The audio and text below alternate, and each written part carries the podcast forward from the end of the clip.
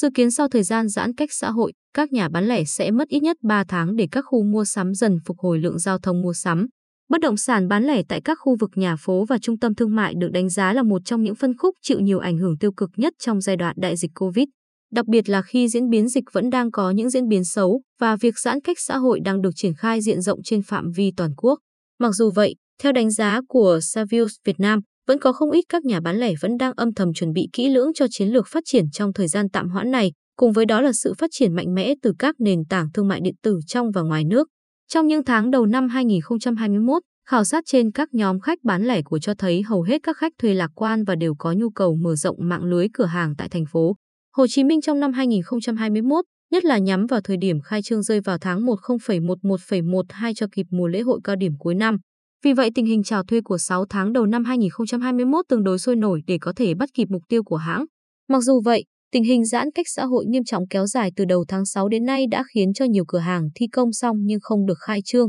Phải tiếp tục rơi vào thế bị động chờ cho đến khi nhà nước cho phép các cửa hàng mua sắm hoạt động lại bình thường, làm ảnh hưởng đến kế hoạch bán hàng, hàng hóa tồn kho và đội ngũ nhân viên không được sử dụng nguồn lực. Bà Trần Phạm Phương Quyên, quản lý bộ phận cho thuê mặt bằng bán lẻ, Savills Việt Nam đánh giá dự kiến sau thời gian giãn cách xã hội này, các nhà bán lẻ sẽ mất ít nhất 3 tháng để các khu mua sắm dần phục hồi lượng giao thông mua sắm và mất ít nhất một năm để nhà bán lẻ và người tiêu dùng lấy lại niềm tin và cả thị trường hoạt động lại cân bằng ổn định, phục hồi trạng thái và mức doanh thu như năm 2019. Trong thời gian này, các gian hàng mới phải âm thầm bán hàng và đẩy mạnh quảng cáo trực tuyến chứ không sử dụng cách thức tổ chức sự kiện tại cửa hàng như trước đây vẫn ưu tiên để làm điểm thu hút và tạo tiếng vang cho đợt khai trương ra mắt của mình được nữa. Sau giai đoạn khó khăn, nhiều thương hiệu đã tái định vị, xác định chiến lược phát triển thận trọng hơn, lựa chọn địa điểm kỹ càng và quản lý các chi phí chặt chẽ hơn. Một ví dụ điển hình là ngân sách dành cho mặt bằng thuê cà phê và nhà hàng trước đây có thể đạt 20% thậm chí 30% doanh thu cho các mặt bằng đẹp, đắc địa nay chỉ tối đa 10-16% để duy trì hiệu quả,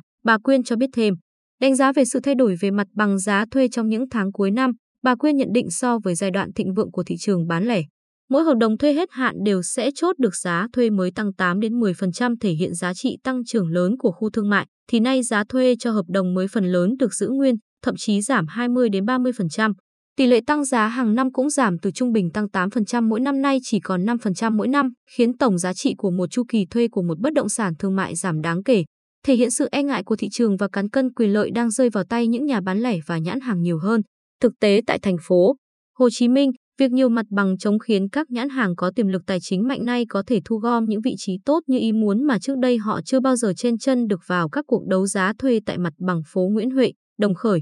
Hồ Tùng Mậu và được chủ đầu tư hỗ trợ giá thuê giảm 30% so với mặt bằng giá khu vực vào đầu năm 2020, thời gian thi công dài hơn từ 60 đến 90 ngày so với trước đây tối đa chỉ được 30 ngày cho một mặt bằng khoảng 100 đến 150 m2. Trong trung tâm thương mại lớn thì chủ đầu tư đồng hành nhiều hơn với khách thuê bằng cách giảm giá thuê 20-50% tùy ngành hàng vào những tháng thấp điểm lượng khách mua sắm. Miễn phí tiền thuê, miễn phí phí dịch vụ hoặc giảm 50% phí dịch vụ trong suốt thời gian giãn cách các cửa hàng không thiết yếu phải đóng cửa theo quy định chính phủ. Savills đã thực hiện một khảo sát nhỏ với một vài nhóm bán lẻ lớn trên thị trường về kế hoạch kinh doanh cho chặng đường tiếp theo. Trong năm 2022, kết quả cho thấy có xuất hiện những sự điều chỉnh nhưng được đánh giá vẫn khả quan hứa hẹn quy mô kinh doanh vẫn được đầu tư và mở rộng thêm để phát triển nền kinh tế, ví dụ như thương hiệu mỹ phẩm với 4 cửa hàng, hương hiệu phụ kiện với 6 cửa hàng, chuỗi cửa hàng pizza với 20 cửa hàng, cửa hàng cà phê với 80 cửa hàng, chuỗi quán ăn diện tích nhỏ với 100 cửa hàng sẽ tiếp tục được mở rộng trong thời gian tiếp theo.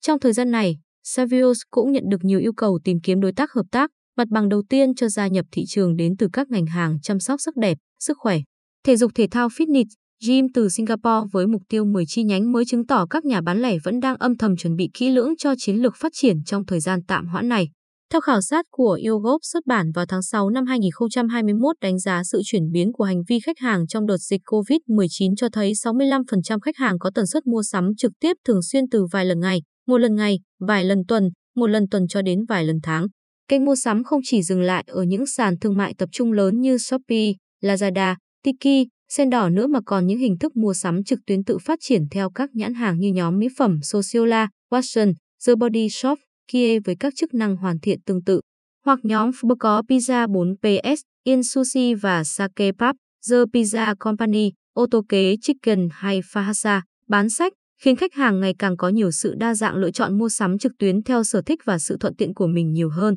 Sự cạnh tranh trong mua sắm bán lẻ trực tuyến vì vậy cũng sâu sắc hơn và đòi hỏi nhiều combo khuyến mãi và chương trình chăm sóc khách hàng chu đáo hơn để giữ được lượng khách hàng trung thành. Xu hướng thanh toán trả trước bằng ví điện tử hoặc thẻ, không dùng tiền mặt cũng được phổ biến với tốc độ chóng mặt hơn với 51% người tiêu dùng ở Việt Nam đã chuyển hóa từ thanh toán tiền mặt khi nhận hàng sang thanh toán trả trước này kể từ khi COVID-19 xuất hiện.